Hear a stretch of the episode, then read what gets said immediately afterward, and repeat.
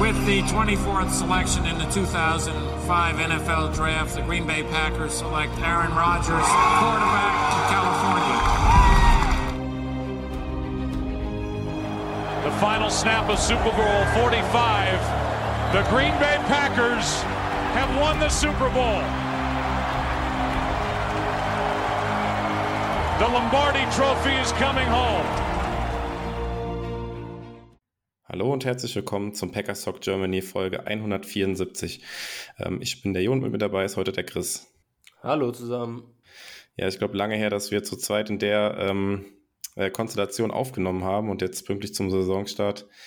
Ähm, ja, wir beide dann nochmal zusammen. Ähm, Sebastian heute nicht dabei. An der Stelle schon mal der Verweis auf die zweite Podcast-Folge, die diese Woche erscheinen wird am Freitag. Ähm, der Sebastian hat schon eine Folge aufgenommen, Enemy Territory mit dem Peter Schindler vom äh, Horn and Horses Podcast, der auch Vikings-Fan ist. Und ähm, ja, laut Sebastian, was er mir geschrieben hat, soll eine sehr gute Folge sein. Da an der Stelle schon mal ähm, drauf verwiesen. Ja, wir blicken heute ähm, auf die letzten äh, Roster-Moves, ähm, die die Packers gemacht haben, äh, im Zuge jetzt Woche 1 zum, zum Start der Regular Season. Werfen einen Blick auf das erste Depth-Chart der Packers, ähm, so ein paar Besonderheiten, die da aufgefallen sind. Ähm, es wurde, glaube ich, gestern am Dienstag wurde es veröffentlicht. Ähm, ja, müssen dann über ein paar Verletzungen sprechen. Dann machen wir noch eine kleine Vorschau so ein bisschen auf die Saison. Äh, picken uns an der Offense und Defense jeweils einen Spieler raus. Ähm, und ja, schauen dann mal, was wir beide von der Saison erwarten und äh, blicken dann noch kurz auf das äh, Matchup gegen die Vikings am kommenden Sonntag. Ja, und ich würde sagen, ähm, starten direkt oder steigen direkt ein in die äh, Roster-Moves der Packers. Ähm, ja, ihr habt die letzte Folge quasi damit abgeschlossen, dass die Packers Rudy Ford gesigned haben und dafür haben sie Micah Abernathy entlassen, der jetzt ins ähm, ja, Practice Squad wieder gesigned wurde. Ähm, ja, gibt es dazu irgendwas zu sagen, Chris? Ja, mich hat es auf jeden Fall gefreut, zumindest. Ähm, war ja ziemlich gut in der Preseason und hat dann ein bisschen länger gedauert als bei den anderen Spielern, bis er ins Practice Squad gekommen ist, was einige gewundert hat. Aber jetzt im Endeffekt ist er auch drin und ich bin zumindest einigermaßen zuversichtlich, dass wir Abernathy dann zumindest so ein, zwei, vielleicht dreimal während der Regular Season auch im Active Roster sehen werden. Genau, und ein weiterer Roster-Move ist, dass die Packers äh, den Kicker, der jetzt auch ähm, ja, zuletzt in der Preseason bei den Packers zum Einsatz kam, äh, Ramiz Ahmed, ähm, ja, auch ins Practice Squad gesigned haben, sozusagen als Notfallkicker, falls Mason Crosby nicht ähm, fit werden sollte, kommen wir auch gleich nochmal drauf zu sprechen. Ich glaube, da gibt es ansonsten auch nicht viel zu ergänzen, oder Chris? Nee, war ja zu erwarten, denke ich. Genau, ansonsten, ähm, ja, jetzt habe ich hier meine Übersicht verloren. Ähm, da sind wir wieder. Ja, sonst hatten wir, glaube ich, keine relevanten Roster-Moves mehr zu besprechen. Ähm, ja, die Packers haben jetzt gestern das erste Depth-Chart, offizielle Depth-Chart äh, veröffentlicht. Ähm, ja, keine Ahnung, Chris, hau mal raus. Ist da irgendwas, was, was dir aufgefallen ist, was dir ins Auge gestochen ist, wo du ein bisschen vielleicht drüber gestolpert bist? Mm, ja, so kleine Sachen. Das Ganze ist ja sowieso auch äh, ein bisschen mit Vorsicht zu beachten, weil das ist ja unofficial und so weiter, weiß ja jeder. Ähm, zumindest interessant ist, wir hatten mit äh, Sebastian und ich hatten letzte Woche darüber philosophiert, ob Hansen, Zach Tom oder Newman wohl am ersten auf äh, Right Guard dann in Week 1 auch starten werden. Ähm, zumindest im Death Chart ist es Newman, der ähm, NFL-erfahrenste der drei. Das war auch so ein bisschen der Grund, warum ich das vermutet hatte, dass Newman startet. Aber abwarten, wie gesagt, das ist hier keine hundertprozentige Angabe.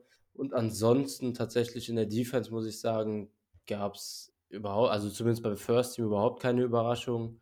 Ähm, und auch in der Offense, bis auf Newman war jetzt, na gut, natürlich der, das Tackle-Duo mit Bakhtiari und Jenkins jetzt erstmal gibt so ein bisschen einen, einen Hint darauf, was die Packers dann tatsächlich vorhaben, wenn alle fit sind, nehme ich an.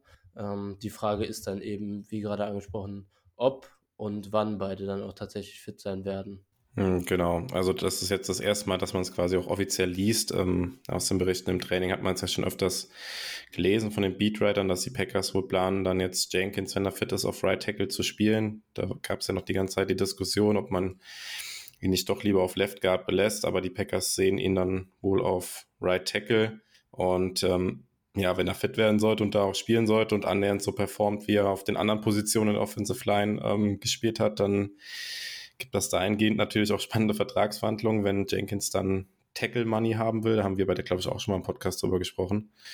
Mhm, ja, kommt er jetzt in sein letztes Vertragsjahr. Ähm, ja, und äh, das könnte der nächste teure Spieler werden, den die Packers bezahlen müssen. Ja, dazu kommt ja noch Gary, der auch noch aussteht. da wird einiges in die Lines fließen, wenn die beiden verlängert werden.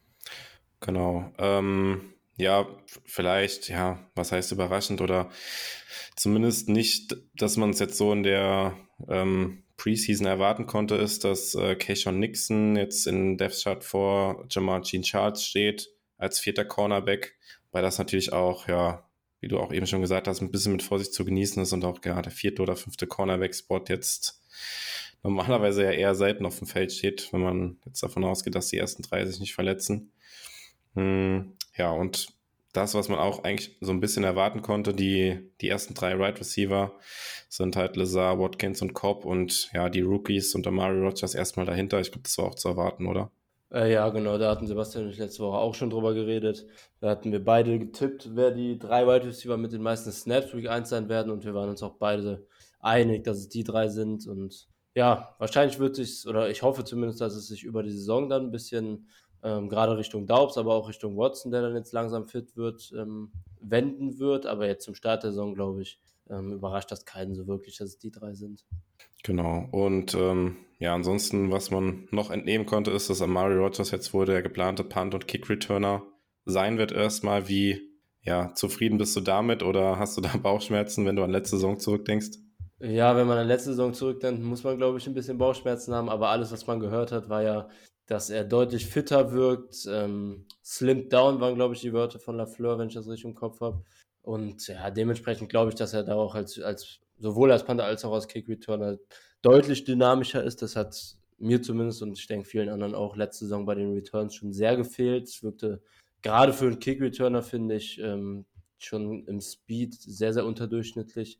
Das sollte sich zum Positiven wenden und ja, in der Preseason hat man ja auch schon positive Ansätze gesehen im Return Game, würde ich sagen, bei den paar Returns, die er hatte. Deshalb erwarte ich da schon eine Steigerung. Wie groß die dann wird, ähm, werden wir dann im Laufe der Saison sehen. Ähm, ich denke nicht, dass er jetzt ein, ein, ein Top-Tier NFL-Kick-Returner noch wird in seiner Karriere, aber mir wird es absolut schon ausreichen, wenn es Richtung Durchschnitt geht, muss ich ehrlich sagen, beim, bei den Packers Special Teams und dem, was wir so ja, gewohnt genau. sind. Ja, haben wir auch häufig drüber geredet und wenn dann die Unit davor dann auch ein bisschen besser blockt, ein bisschen besser spielt, dann äh, ja, kann vielleicht Rogers dahinter auch ein bisschen besser glänzen. Da bin ich wirklich gespannt, wie sich da die ersten Wochen jetzt der Preseason auch der Einfluss von ja, der Verpflichtung von äh, Rick Bisaccia dann zeigen wird, hoffentlich zeigen wird. Preseason sah es ja schon teilweise nicht so gut aus, wobei man da natürlich auch immer ein bisschen, ja, keine, nicht überreagieren sollte, sage ich mal. Ähm, da bin ich wirklich gespannt auf die ersten, sagen wir mal, ein bis vier Wochen, ob man da wirklich eine Entwicklung sehen kann. Ähm, ja, ich weiß nicht, hast du noch ansonsten was zum, zum Depth Chart, was dir aufgefallen ist oder was du anbringen wollen würdest? Nee, tatsächlich nichts mehr. Ja, das, also der komplette Rest war eigentlich mehr oder weniger so zu erwarten und keine Überraschung. Ähm, ja, kämen wir jetzt schon ähm, ja, mit Blick auf das Spiel gegen die Vikings schon mal so ein bisschen noch und ähm, anknüpfen dann das Depth Chart so ein bisschen ähm, auf die aktuellen Verletzungsstände, haben wir ja gerade schon ein bisschen angedeutet. Also unklar ist halt immer noch der ja, der stand bei Mason Crosby, ob er jetzt in Woche 1 spielen kann oder nicht. Die Packers haben jetzt auf dem Practice Squad ähm, ja, den Kicker gesigned, der dann ja aus dem Practice Squad ähm, äh, gesigned werden könnte für das Spiel. Also man hat da die Notfalloption und ähm, ja, wir nehmen jetzt am Mittwochabend, wir haben jetzt kurz nach 21 Uhr, wir haben noch kein Injury Report aktuell. Müssen wir mal gucken, ob wir das vielleicht in der Folge noch live reinbekommen, aber vermute, dass Crosby da mit erstmal Limited trainiert drin stehen wird heute. Ähm, ja, ich glaube, es ist auch schwierig für uns hier aus der Entfernung, das abzuschätzen, wie wahrscheinlich das jetzt ist, dass es spielt oder nicht. Ja, kann man eigentlich nur sehr wenig zu sagen.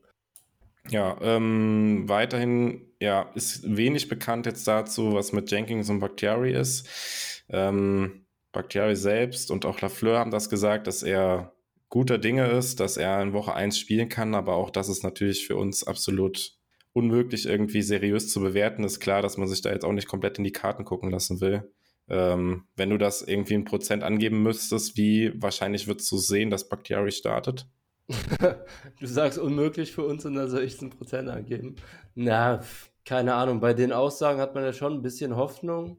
Ähm, irgendwie kann ich es mir aber trotzdem nicht vorstellen. Ich, ich weiß es nicht. Also die Aussagen werden jetzt werden nicht einfach nur so aus der Fantasie raus getroffen worden sein. Aber ich kann mir schon vorstellen, dass dann im Endeffekt doch kommt, es hat nicht ganz gereicht. ich würde, keine Ahnung, in Prozent würde ich sagen, dass er zu 40, 45 Prozent spielt. Also schon eher, eher Richtung, er spielt nicht, als dass er spielt, aber einigermaßen knapp bei mir.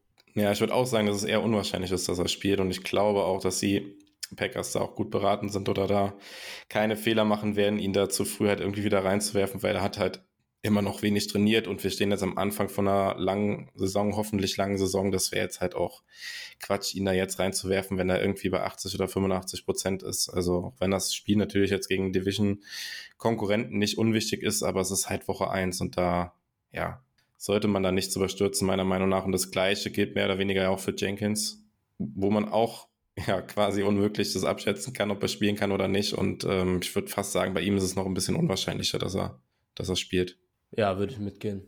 Also, ja, wir kommen ja später noch zu den Matchups auch zum Vikings-Spiel, aber das sind jetzt direkt Week 1 gleich mal zwei ähm, verletzungsbedingte Personalien, die wir hier besprechen müssen, die, denke ich, schon auch einen sehr großen Einfluss auf das Spiel haben werden. Wir kommen später noch zur D-Line auch von den Vikings und gerade die beiden Edge-Rusher.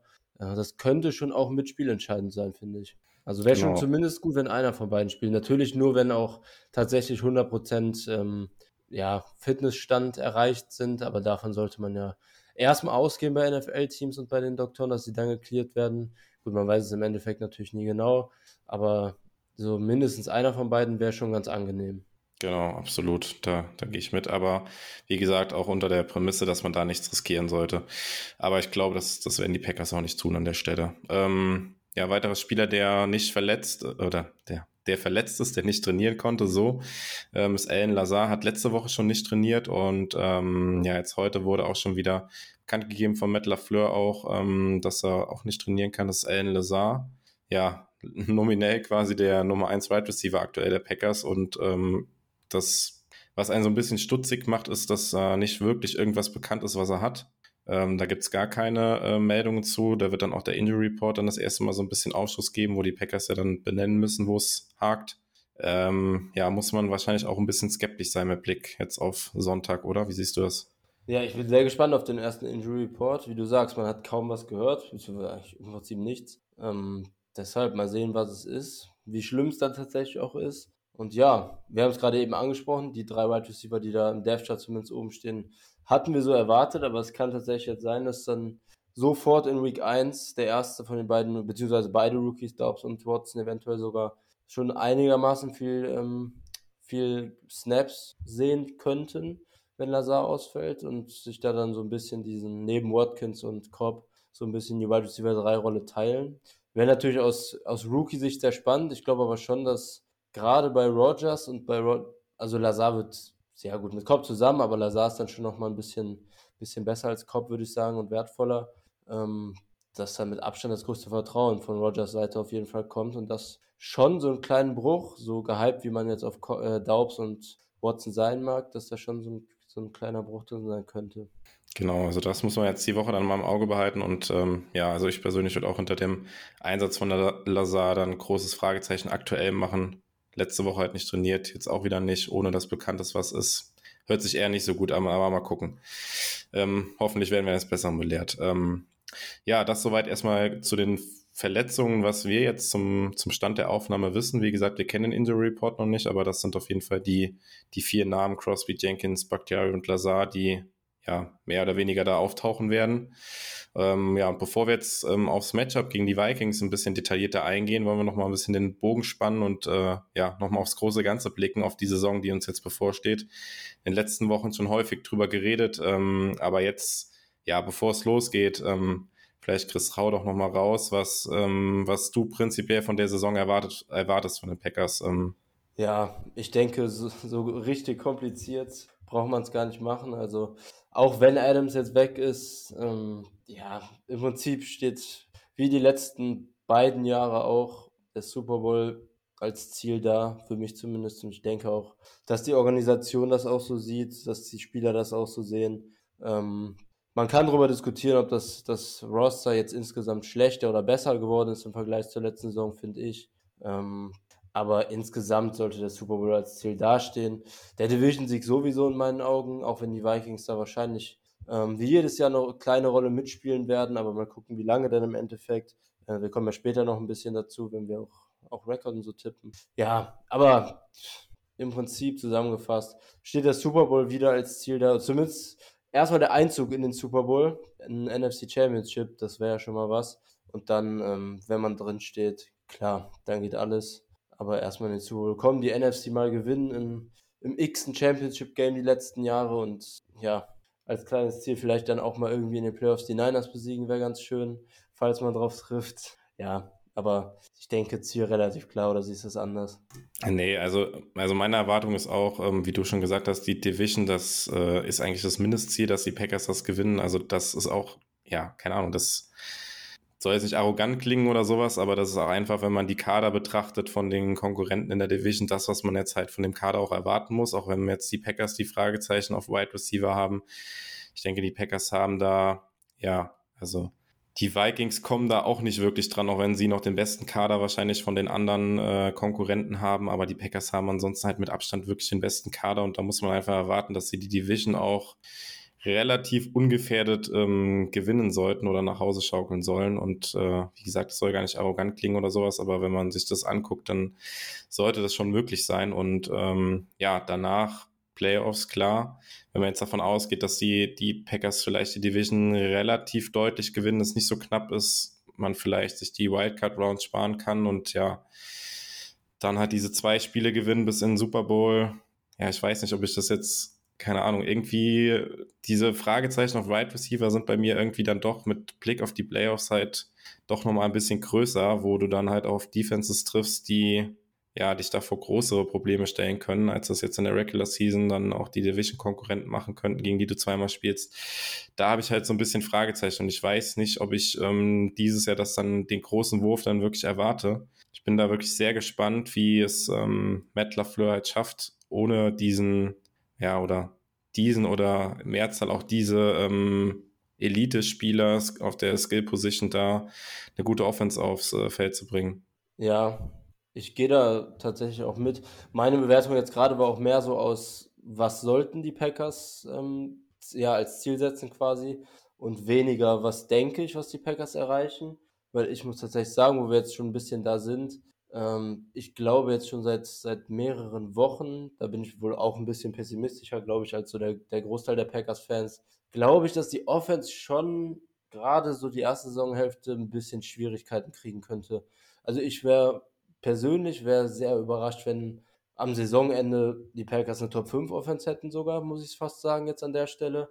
Ähm, selbst mit komplett fitter O-Line, die dann wieder sehr gut sein sollte und Rogers, glaube ich, dass so gut wie LaFleur bisher auch als, als äh, Play-Designer und Playcaller aussieht, dass irgendwann dem Ganzen dann auch mit, mit einer schon immer noch, trotz zwei vielversprechenden Draftpicks, niedrigen Qualität auf Wide right Receiver, irgendwie dem Ganzen auch Grenzen gesetzt sind. Und ich glaube schon, dass es ein bisschen holpriger wird, als die meisten das jetzt so erwarten. Die Defense wird, wenn nichts Überraschendes passiert, schon dominant sein können. Aber auch da, ich habe, also es sind so viele Rankings jetzt, die die Packers Defense äh, teilweise auch auf 1 haben. Kann passieren, aber da ist natürlich auch ein, ein hohes Potenzial da, dass das Ganze so ein bisschen enttäuschend wird, wenn es dann am Ende, keine Ahnung, irgendwie doch nur sowas Platz, Platz 8 bis 12 mäßiges wird und jeder dann halt so eine Elite-Defense erwartet hat, was es dann doch nicht wird. Ich, äh, ich glaube auch rekordtechnisch, wir können ja mal dazu kommen jetzt, wenn du sonst nichts hast. Ja, ich würde noch mal kurz anknüpfen an die, an die Wide Receiver-Diskussion, ja. ähm, weil ich glaube, ähm, egal wie der Start ist, glaube ich, dass diesmal auch das Front Office da ähm, sich das angucken wird und ähm, dass sie dieses Jahr da auch gewillt sind. Also man hat das immer wieder gesehen, die letzten Jahre. Die Packers waren da immer wieder in Gesprächen auch oder in Gerüchten dabei, wo es halt um Trades geht, zur Trade Deadline. Ich glaube, dieses Jahr könnte das auch wirklich sowas sein, wo man dann nochmal sagt, okay, jetzt hauen wir da nochmal alles rein und äh, investieren auch nochmal Future Draft Picks, weil äh, man hat jetzt halt dieses eine Jahr noch oder vielleicht zwei Jahre mit Rogers und danach ist sowieso so ein kleiner Umbruch. Ähm, dass man das dieses Jahr dann wirklich auch darauf nochmal ankommen lässt und da auch zur Trade Deadline vielleicht dann nochmal richtig, also krasser aktiv wird, sage ich, und auch irgendwie einen Second Rounder oder First Rounder nochmal für irgendeinen Wide right Receiver auf den Tisch legt, weil das ist wirklich halt die offensichtliche Schwachstelle und ich glaube, ähm, ja, dem Front Office ist das ja mehr oder weniger auch bewusst, dass das jetzt äh, das Titelfenster noch ein, zwei Jahre auf ist und da braucht man jetzt keine Rücksicht zu nehmen auf die nächsten drei oder vier Jahre, was dann kommt. Da kann man nochmal ordentlich reinbuttern. Ja, das kann ich mir auch vorstellen. ansonsten, wenn du, wenn du jetzt so inhaltlich nichts mehr hast, äh, bin, bin ich gespannt, was du so rekordtechnisch siehst, Saison. Weil ich glaube, auch da bin ich ein bisschen äh, woanders als die meisten. Ja, ich glaube, dass die ähm, Packers am Ende wieder ja, bei zwölf Siegen landen werden. Was heißt wieder? Letztes Mal hatten wir 13. Ähm, das heißt, ja, schon auch ein bisschen weniger als die meisten sehen. Bin gespannt, ob du dann noch weniger siehst, aber ähm, ja, du hast es gesagt, die Offense wird ein bisschen holprig sein und äh, von der Defense kann man jetzt auch nicht das erwarten, was man jetzt ähm, überall liest und in den Rankings äh, sieht, dass die Packers da überall auf 1 sind. Von daher, das wird alles noch ein bisschen holprig werden und auch der Saisonstart gegen die Vikings, das äh, sehe ich noch nicht als äh, geritzt an, dass die Packers da als Sieger vom Platz gehen. Ähm, von daher bin ich ein bisschen pessimistischer wahrscheinlich als der Konsens und ähm, ja, sehe die Packers bei zwölf Siegen dieses Jahr. Ja, ich habe äh, für mich selber jetzt die letzten Tage so ein bisschen in der ganzen NFL auch die Records durchgetippt und bin dann, also ich bin nicht weit weg von dir, ich bin dann jetzt tatsächlich bei, bei elf Siegen rausgekommen, bei 11-6. Ähm, ja, ich habe begründet, habe ich es ja eben schon so ein bisschen. Ich glaube, die Offense wird, wird schon auch einen Schritt zurück machen und dann sich eher so ja, im oberen Liga-Mittelfeld vielleicht einsortieren.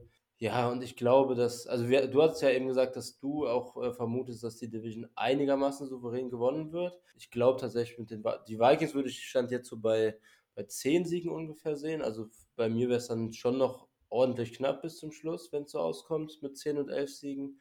Ähm, ja, ich will auch gar nicht auf die Halbbremse drücken. Ich äh, kann mir auch Szenarien vorstellen, wo die Packers Offense doch tatsächlich absolut zündet und dann diese ganze, die ganzen Adams Targets auch verteilt werden und das alles funktioniert und die Defense auch dem Hype quasi entspricht und tatsächlich Top 3 wird, sicher gibt es dann da die Möglichkeit, dass es auch 13 oder 14 Siege werden.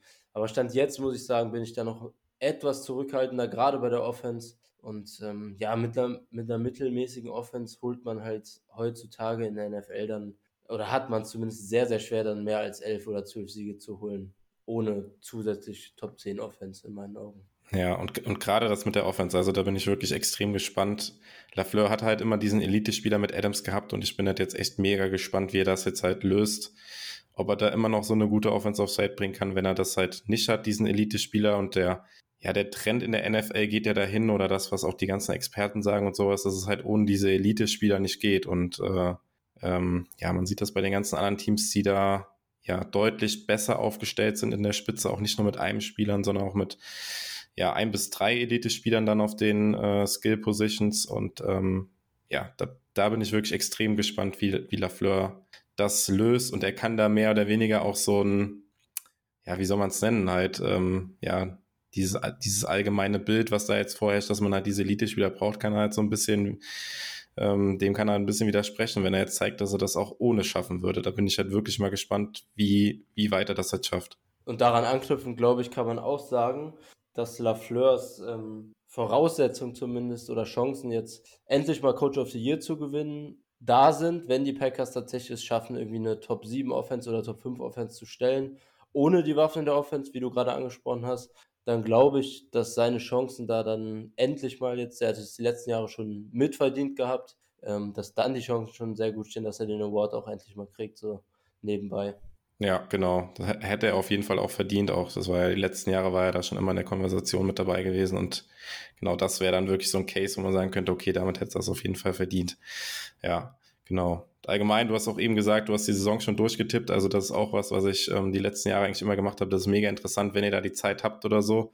Macht das auf jeden Fall und da mitten, mitten in der Saison da nochmal einen Blick drauf zu werfen und Ende der Saison, das ist kann sehr interessant sein, was man da getippt hat und ähm, ja, wie auch doch so die, die allgemeine Meinung dann sich doch nicht wieder gespiegelt hat in, in den Ergebnissen letztendlich. Also ich finde das immer mega interessant. Also wenn ihr da die Zeit habt, macht das auf jeden Fall noch vor Saisonbeginn. Ähm, ja, hast du ansonsten noch was zur Saison allgemein? Sonst könnten wir zum nächsten Punkt übergehen. Nein. Genau, okay. Ja, wir beide haben uns noch ähm, jeweils in der Offense und Defense ähm, ja, jeder zwei, zwei Maigas sich rausgesucht. So haben wir es jetzt einfach mal genannt. Im, ja, ob es jetzt halt Spieler sind, die wir besonders mögen oder von denen wir besonders viel erwarten. Ähm, ja, Breakout-Spieler oder wie auch immer man es nennt. Wir haben es jetzt halt auch mal MyGuys genannt und ähm, ja, Chris, hau doch einfach mal raus, wen du da in der Offense äh, nominieren würdest für dich. Ja, die meisten, die öfter reinhören und äh, so ein bisschen auf Discord und Twitter oder was auch immer verfolgen, werden es wahrscheinlich wissen, aber ich muss hier Romeo Daubs nehmen, war, war Pre-Draft, mein, mein Wide Receiver Crush quasi hatte ich viel höher als die meisten. Ähm, ja, und dann jetzt der ganze Preseason halt noch zusätzlich. Hat mich natürlich sehr, sehr glücklich gemacht. Mit Sebastian zusammen, der auch ein Riesenfan ist, wie, wahrscheinlich die meisten oder alle wissen. Ja, offensiv muss ich, muss ich Daubs nehmen. Braucht auch gar nicht groß ausführen. Äh, war, es ist relativ langweilig, weil es auf der Hand lag. Aber ja, ich, ich erwarte mir jetzt auch nach der Preseason, nach dem Camp vor allem schon sehr, sehr viel diese Saison. Und das wäre echt, also die ganze Story, wenn das klappen sollte, wäre schon extrem cool. Und ist ja sogar auch nicht nur ein Maiger, dass ich ihn mag, sondern tatsächlich auch jetzt in der Rookie-Season schon so ein kleiner, kleiner Breakout-Kandidat. Ja, absolut. Und da, genau, gibt es auch wenig zu, zu widersprechen und da habe ich wenig hinzuzufügen. Also noch dazu gesagt, wir haben uns äh, bewusst nicht abgesprochen. Also es kann jetzt auch sein, dass wir den gleichen hier hätten, aber ich habe jemand anderen. So viel kann ich schon mal sagen. Vielleicht auch jemand, den man nicht so auf dem Schirm hat, aber ich fand die letzte Saison den, den Start als Rookie von ihm sehr gut. Und das ist jemand äh, aus der ähm, Offensive Line. Und ähm, für mich ist da Josh Myers derjenige, den ich nennen würde hat letztes Jahr ähm, einen richtig guten Start hingelegt, hat ähm, ja die ersten vier Spiele gestartet und sah da schon richtig gut aus, eine gute Connection halt mit Rogers gehabt, ähm, ja, der ihn auch halt immer wieder gelobt hat. Und dann kam halt diese, diese Verletzung, ähm, ja, wo er erst ein Spiel nicht gemacht hat, dann nochmal, ich glaube, ähm, Woche fünf oder sechs war das irgendwie, wo er noch mal kurz ähm, gespielt hat, aber das waren dann nur so ein paar Snaps gewesen, wo er sich dann relativ früh dann verletzt hat und wo dann auch klar war, dass das was Größeres ist, dann noch mal einen größeren Eingriff am Knie hatte. Und dann hat er insgesamt elf Spiele in der Regular Season verpasst. Äh, mit dieser Knieverletzung kam dann halt noch mal zurück später in der Saison, aber hat halt in seinem Rookie-Jahr doch relativ wenig gespielt und ähm, ja, ich bin da jetzt mega gespannt, wie das jetzt ähm, läuft, wenn er da jetzt hoffentlich fit bleibt und äh, an diesen guten Start, den er als Rookie schon hatte, letztes Jahr da anknüpfen kann in der Offensive Line und da eine echt ähm, ja, wichtige Säule werden kann. Und es äh, ja, zeichnet sich so ein bisschen, bisschen ab, dass es wieder ein sehr guter O-Line-Pick der Packers im Draft gewesen ist. Finde ich sehr, sehr gut auf jeden Fall. Gerade wenn man sich auch anguckt, was äh, Runyon letztes Jahr für einen Second-Year-Jump gemacht hat, der war ja in seiner Rookie-Saison, äh, falls manche sich nicht mehr erinnern, noch sehr, sehr wackelig in seinen Einsätzen und letztes Jahr war, war Runyon für mich schon, ja, wie würde ich ihn einordnen? Wahrscheinlich so überdurchschnittlich bis, bis guter NFL-Grad sogar, saisonübergreifend. Und wenn man das jetzt darauf bezieht, dass Myers ja in seiner Rookie-Saison, klar, Limited äh, Snaps, aber da schon deutlich besser aussah als Runyon zum Beispiel in seiner Rookie-Saison, glaube ich, kann man jetzt echt sehr, sehr viel erwarten von Myers. Und du hast es auch am Anfang kurz gesagt, ähm, sehr, sehr viele Storylines und sowas übers Camp und über die Preseason jetzt und die ganze Offseason gekommen. Aber über Myers wurde tatsächlich irgendwie überhaupt nicht berichtet, hatte ich so das Gefühl. Der ist halt einfach da, macht sein Ding. Und äh, ja, finde ich sehr, sehr gut, dass du da mal so ein bisschen, bisschen was Unerwartetes, was jetzt nicht alle auf dem Schirm haben, genommen hast. Guter Pick. Ja, ich habe auch noch was Unerwartetes, glaube ich, für die Defense. Ähm, ähm, ja, keine Ahnung, ich mache einfach mal direkt weiter, dann, ähm, dann darfst du gleich den Abschluss machen. Und ähm, ja, ich weiß nicht, vielleicht erinnert sich der ein oder andere an, an letztes Jahr und ähm, ich nenne hier tatsächlich den gleichen Spieler, den ich letztes Jahr genannt habe, ähm, Daniel Savage. Ähm, ja, letztes Jahr habe ich natürlich damit voll ins Klo gegriffen, weil das gar nicht geklappt hat. Und ähm, dieses Jahr gibt es aber schon für mich so eine Story, wo ich mir vorstellen könnte, dass er da wieder ähm, an die Leistung anknüpfen kann, die er eigentlich schon gezeigt hat, auch in der Packers Defense. Er wird halt dieses Jahr schon eine andere Rolle auf jeden Fall haben, dadurch, dass die Packers jetzt häufiger auch mit zwei Linebackern ähm, inside auf dem Feld stehen werden, die halt auch mal Titans covern können, wird Savage, Savage häufiger halt tief hinten stehen bleiben können, hat, wird das Spiel mehr vor sich haben.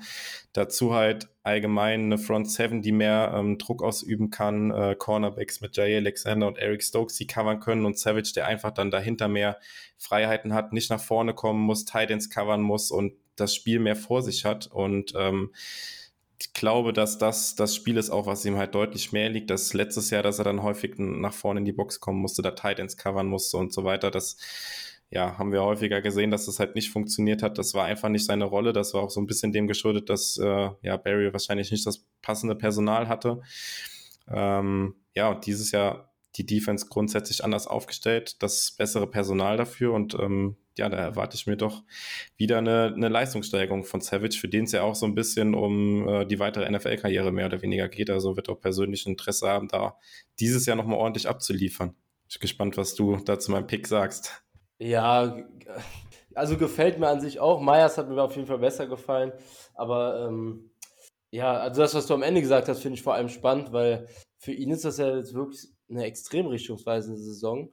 Wenn er jetzt so weiterspielt, gut, er wird bestimmt dann, also ich kann mir nicht vorstellen, dass die Packers ihn dann verlängern, ehrlich gesagt, weil dafür war es halt zu durchschnittlich, wenn nicht sogar ein bisschen weniger über die Rookie-Jahre.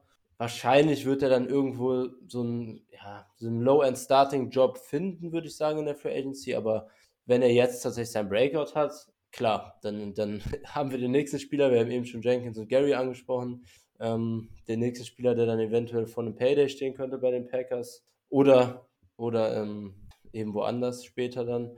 Ja, aber ich, ich weiß noch, wie letztes Jahr ähm, so ziemlich jeder Gary und Savage als Breakout-Player so auf seinen Listen hatte.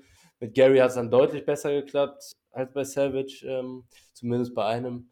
Ja, ich ähm, muss sagen, dass ich jetzt nach dem Hype in der letzten Offseason, wo ich absolut auch dabei war, so ein bisschen niedriger bei Savage bin, weil ich dann doch schon enttäuscht war auch von der letzten Saison, wo die Voraussetzungen im Prinzip auch da waren, um seinen Breakout zu haben. Aber ähm, ja, viele Spieler haben es halt dann doch erst spät und auch in, in, äh, am Ende ihres Rookie-Deals das heißt, ich würde es auf jeden Fall nicht ausschließen und freuen würde es mich natürlich sowieso, gerade jetzt, wo es dann erst recht noch dein Guy ist. Ähm, ja, ich, ähm, ich schließe ja. mal an mit, ja? Hau du, ja, ich bin gespannt, wen du jetzt hast. Ja. ja. Ich habe schon einen Verdacht, aber ich bin gespannt. Du hast einen Verdacht? Tipp mal. Ich glaube nee, nicht. Ich, ich, ich, ich würde jetzt auf Roshan Gary tippen. Okay. Ähm, ja, tatsächlich ähm, hast du recht damit. Es ist äh, bei mir eure Rashan Gary. Damit haben wir dann einfach diese Breakout-Spieler von der letzten Saison wiederholt. Sehr kreativ. Nee, ich, ähm, Gary hat ja im Prinzip sein Breakout schon letzte Saison, aber ich glaube, also erstens ist es ja nicht nur Breakout, sondern auch My Guys und ich mag Gary einfach vom Typen und vom Spielertypen mega gerne, das äh, als erstes. Aber als zweites glaube ich auch, dass tatsächlich dann diese Saison so der richtige Breakout zum auch zum anerkannten, auch so in den Medien und sowas Superstar erfolgen kann für Gary. Letzte Saison hat er, was, was so Advanced Sets, Pass Rush Win Rate, auch Pressures und sowas angeht, war er ganz oben dabei.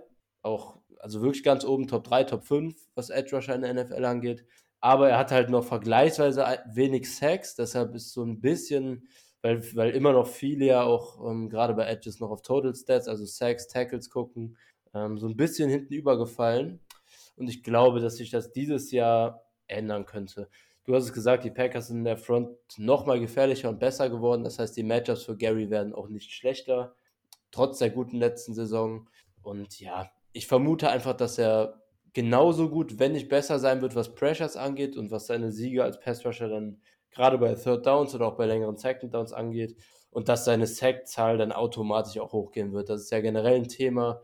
Ähm, dass Sacks halt ein Stat sind, der sehr, sehr schwankend ist und, und gerade Pressure ist ja so ein Stat ist, der ähm, über eine längere Dauer auch deutlich mehr eine Leistung ähm, ja, bewerten lässt und konstanter ist.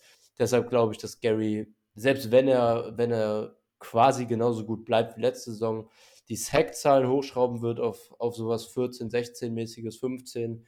Und wenn er sogar noch besser wird, dann ist natürlich auch noch mehr möglich. Ähm, deshalb Gary mein, mein My Guy und auch gleichzeitig Breakout-Kandidat. Und äh, dann hoffen wir mal, dass es dieses Jahr bei beiden klappt und nicht nur bei einem.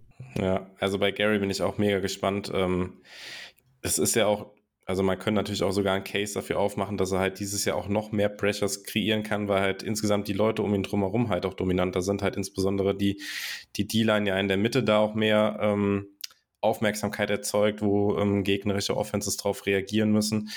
Und ähm, genau, du hast es gesagt, also TJ Watt letztes Jahr hatte ja aus relativ wenig Pressures viele Sex gemacht. Der wird dann halt überall gefeiert, aber ein Rashawn Gary hatte, glaube ich, sogar mehr Pressures als äh, TJ Watt, glaube ich, aber deutlich ja. oder die Hälfte der Sex nur.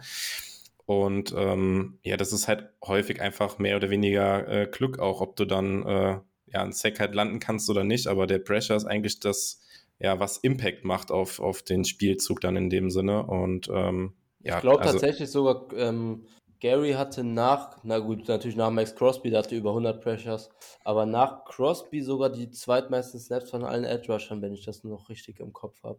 Ja, und ähm, ja, das ist halt, ähm, wie gesagt, also ich kann mir da durchaus auch einen Case vorstellen, wo er halt nicht weniger Pressures hat, vielleicht sogar tendenziell halt noch mehr, weil halt einfach die D-Line in der Mitte halt viel mehr Aufmerksamkeit auch kreiert und er da außen halt mit seiner Athletik, wo er auch nochmal zugelegt haben soll, jetzt in der Offseason da halt nochmal dominanter sein kann.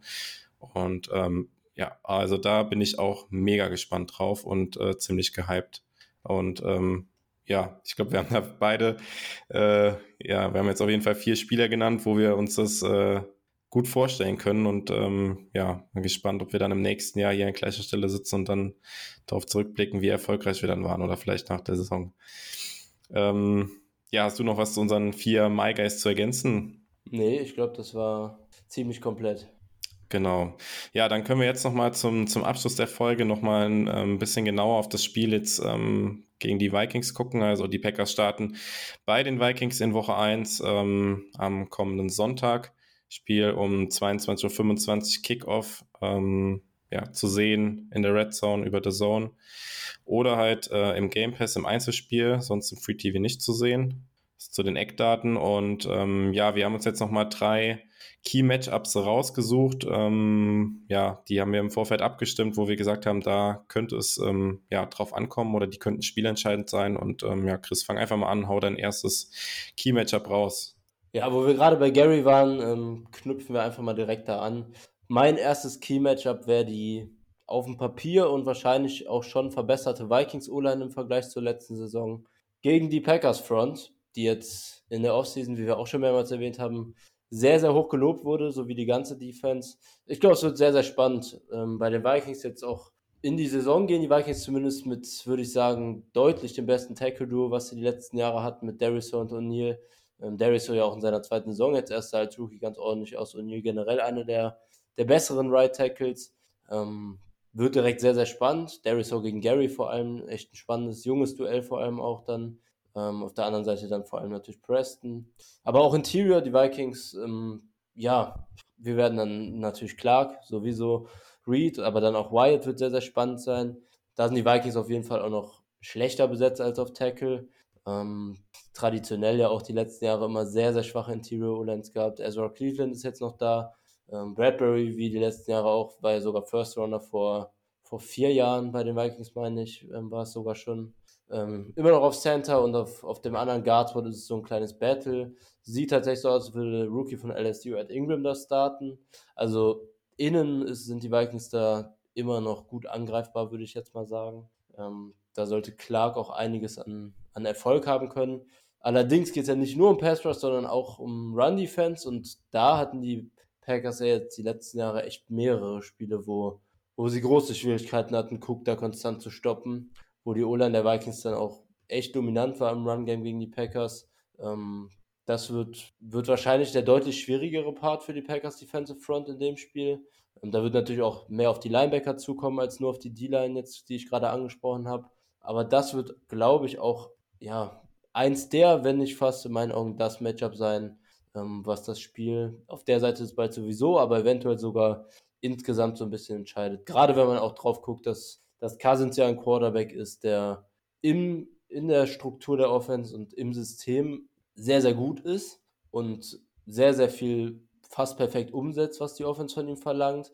Aber dann, wenn es gerade bei längeren Third Downs darauf ankommt, eben ohne Play-Action, ohne, ohne viel Motion und äh, Verwirrung für die Defense-Plays zu machen, dass er da ja oft anfällig ist. Und ähm, da, das ist ja das, was bei Cousins auch immer im Prinzip kritisiert wird, dass diese Playmaker-Fähigkeiten, die die anderen Elite-Quarterbacks dann eben haben, dass ihm die einfach so ein bisschen fehlen, gerade bei, bei Third Downs, wo es dann drauf ankommt. Und da da hat die D-Line dann Zeit sozusagen, wie man immer so schön sagt, zu eaten. Genau, ich glaube, das ist auch so ein Matchup, was man als Packers-Fan so, ja, im Auge hat, so automatisch schon, weil man sich halt an die letzten Jahre erinnert, wo Delvin Cook uns da auch halt häufiger den Grund und Boden gelaufen hat. Und ähm, ja, das ist jetzt so der, der erste Härtetest auch jetzt für die neue Defensive Front der, der Packers, ähm, wo jetzt viel Lob, ähm, ja, wo es viel Lob gegeben hat jetzt in der Offseason und in der in der Preseason. Ähm, jetzt ist es da an der Zeit, das halt auch dann zu zeigen gegen eine ja, Vikings Olan, die wahrscheinlich ein bisschen besser sein wird als die letzten Jahre, als die Packers das kennen. Und ähm, ja, habe da ansonsten wenig hinzuzufügen. Ähm, würde dann auch direkt weitermachen mit dem, dem zweiten Key-Matchup, was wir uns rausgesucht haben. Ähm, ja, und das ist im Prinzip gespiegelt, das auf der anderen Seite ähm, des Balls. Das ist, ähm, ja, wir haben es am Anfang der Folge schon angedeutet, so ein bisschen fraglich noch, wer bei den Packers auf Tackle spielt, was jetzt halt mit Jenkins und Bakhtiari passiert. Ähm, ja, und auf der anderen Seite ist halt ähm, ein Spieler, ich meine, die NFL liebt ja auch solche Storylines jetzt mit Zedarius Smith, der jetzt gegen sein altes Team ähm, spielt. Ähm, vielleicht habt ihr das auch mitbekommen. Ähm, auf Twitter ging das jetzt ähm, heute im Laufe des Tages und ich glaube, gestern Abend fing das schon an rum, dass ähm, Zedarius Smith da ein bisschen ja, sich geäußert hat und ähm, ja, mehr oder weniger sich beschwert hat, dass er da unzufrieden war bei den Packers, wie er da behandelt wurde, da er, er das überhaupt nicht verstehen konnte, ähm, ja, wie da mit ihm umgegangen wurde und so weiter. Ähm, ja, ich will jetzt nicht sagen, dass er nachtritt oder sowas, aber ähm, auf jeden Fall deutlich gemacht hat, dass er das äh, alles nicht verstehen konnte. Es gab ja damals auch diese Diskussion, warum er dann nicht zum Captain gemacht wurde, ähm, ja, wo er wohl auch sich ziemlich auf den Schlips getreten gefühlt hat. Ja, und jetzt wird das halt natürlich im Vorfeld des Spiels halt nochmal aufgewärmt. Wie gesagt, die NFL liebt halt solche Storylines auch und Matt LaFleur hat sich jetzt heute hingestellt, ja, so stimmt das alles gar nicht, wir sehen das ein bisschen anders. Ähm, er hat das halt falsch dargestellt so. Und ähm, ja, das ist aber natürlich dann jetzt auch für die Packers halt relativ brisant, dieses, dieses Matchup, weil ähm, ähm, ja, die Packers da vermutlich auf ähm, Tackle relativ schwach eventuell besetzt sein könnten, sollten Bakhtiari und Jenkins nicht spielen und die Vikings natürlich da nicht nur mit Zedarius Smith, sondern auch mit ähm, Daniil Hunter und äh, Jordan Hicks auch in der Mitte natürlich da ordentlich Alarm machen können in der O-Line, die jetzt auch in der Preseason halt gewackelt hat und ähm, ja, mehr oder weniger die komplette Offense der Packers da so ein bisschen im Schach halten könnte, schon an der Line of Scrimmage. Glaube ich auch. Also wenn Bakhtiari und Jenkins beide nicht spielen sollten, dann könnte das bei bei Third Downs für Rogers und bei Passing-Situationen generell echt sehr, sehr unangenehm werden. Also so, so gut wie es äh, Josh Neiman bisher gemacht hat, ähm, glaube ich, dass er damit mit, mit, mit sie, wenn er noch einigermaßen so drauf ist, wie er bei den Packers drauf war vor der Verletzung und mit Hunter sowieso, ähm, sehr, sehr unangenehm werden. Und auf der anderen Seite dann mit wahrscheinlich Newman auf Right Tackle, eventuell Tom, mal gucken. Ähm, ja, fast noch schlimmer. Also, Entschuldigung, wir haben es am Anfang angesprochen. Einer von beiden, Jenkins oder Bakhtiari, wäre schon ganz nice. Ähm, Wenn es da keiner wird, wird es gerade auf den Edges, glaube ich, echt hart. Und ich bin sehr, sehr gespannt, wie die Packers, ähm, auch ein weiterer Punkt hier, wie die Packers O-Line das Run-Game etabliert bekommt. Gegen eine Front, die jetzt, ähm, ja, zumindest mal gerade in der Interior D-Line dann nochmal äh, mit Harrison Phillips, der jetzt neu dabei ist, ähm, eigentlich schon ordentlich sein sollte und die Packers O-Line in, in der Preseason jetzt Run-Game technisch nicht so überragt hat, würde ich sagen. Wird auch ein spannendes, spannender Fakt sein, ähm, wie die Packers da jetzt gerade Week 1 direkt so ihr Run-Game etabliert bekommen. Ja, ähm, genau, das also zwei, zwei Duelle mehr oder weniger an der Line of Scrimmage und ähm, ja, ich gebe einfach wieder direkt an dich weiter. Du, du hattest den Punkt in unserem Vorgespräch angebracht. Du darfst dann auch gerne unser letztes Key-Matchup noch ähm, erläutern. Ja, wir, sind uns, wir waren uns auf jeden Fall einig, dass das so das Letzte ist, was man noch mit hervorheben muss. Und das ist ganz klar das Top-Wide Receiver Duo, was die Vikings haben mit Thielen und Jefferson.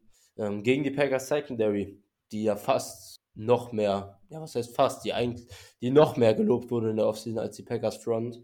Ähm, ja, eigentlich in fast allen Secondary Rankings, die ich so gesehen habe, in den Top 3 gewesen. Bei den Packers ist es ja vor allem auch so, dass die fünf Starter einfach wenn alle auf dem Feld stehen, extrem stark sein, sein sollten, zumindest. Ähm, dahinter wird es dann etwas dünner, aber Stand jetzt haben wir die fünf Starter beisammen und da bin ich dann sehr, sehr gespannt, wie die Vikings das jetzt gerade mit neuem Offense-Scheme, mit Kevin O'Connell als Head Coach aus dem, aus dem McVay-Coaching-Tree, ähm, wo Jefferson mit Sicherheit rumgeschoben wird, auch vielen, die ja beide auch im Slot ziemlich effektiv sind und stark waren die letzten Jahre. Ähm, das heißt, ich glaube, auch Thielen und Jefferson werden da nicht von einem Cornerback der Packers ähm, gemirrored das Spiel über, sondern ich glaube, dass die gegen alle drei Cornerbacks und dann tief natürlich auch gegen die Safeties ihre Matchups bekommen werden. Und da bin ich ähm, ja nicht nur aus Packers Sicht gespannt, wie das aussieht, sondern auch wie die Vikings das jetzt mit, äh, mit Thielen und Jefferson angehen offensiv. Aber aus Packers Sicht wird dann natürlich spannend sein, welcher der Cornerbacks da am besten matcht im Prinzip zu Thielen und Jefferson jeweils. Und ja, im Endeffekt wie die Packers die beiden dann in Schacht halten können. Genau, also insgesamt kann man sagen, ähm, wir hatten die Defense jetzt sozusagen zweimal drin, der Packers. Das ist so der ja, erste Härtetest jetzt auch für die, für die Packers Defense wirklich ist. Man hatte das Joint Practice mit den Saints, wo man äh, gelesen hat, dass die Packers Defense sehr dominant war. Man hat das ähm, aus den Berichten gehört, ähm, dass die Packers Defense gegen die eigene Offense sehr dominant war. Aber ähm, ja, jetzt in Woche 1 zählt es halt wirklich. In der, in der Preseason hat man die Packers Defense ja, ähm, ja, die Nummer 1 Defense überhaupt nicht auf dem Feld gesehen. Und ähm, jetzt ist wirklich so dann ja, der Sprung ins kalte Wasser, möchte ich was sagen. Und da bin ich jetzt wirklich gespannt, ob dieser ganze Hype und diese Vorschusslorbeeren, die diese Defense da bekommen hat, das jetzt gegen die Vikings ist auf jeden Fall eine sehr gute, sehr gute Prüfung direkt. Und da bin ich wirklich sehr gespannt, wie, wie das am Ende ausgehen wird.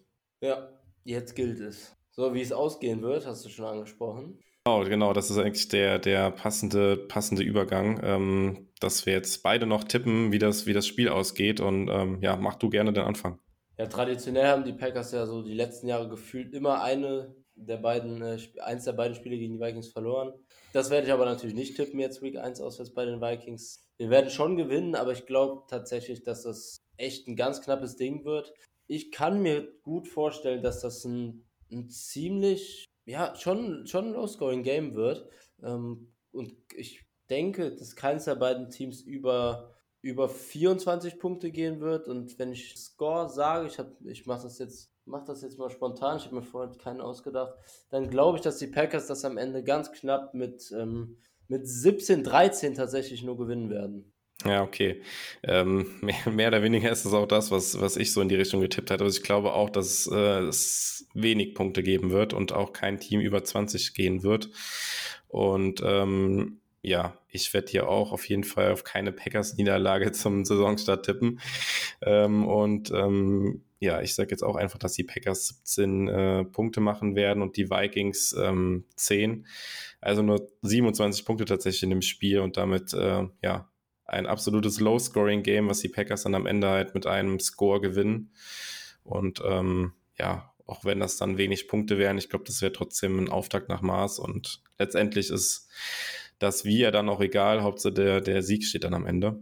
Und ja, ähm, ja ich glaube, damit ist zu dem, zu dem Spiel alles gesagt. Also an der Stelle auch gerne nochmal der Verweis an das Enemy, Enemy Territory, wo ähm, äh, Sebastian ähm, ja da eine schöne Folge aufgenommen hat und da auch nochmal tiefer ins Detail gehen wird, was ähm, da bei den Vikings auch in der Offseason passiert ist mit den, äh, ja, mit dem neuen Head Coach. Ähm, wir haben es jetzt nur ganz kurz äh, skizziert.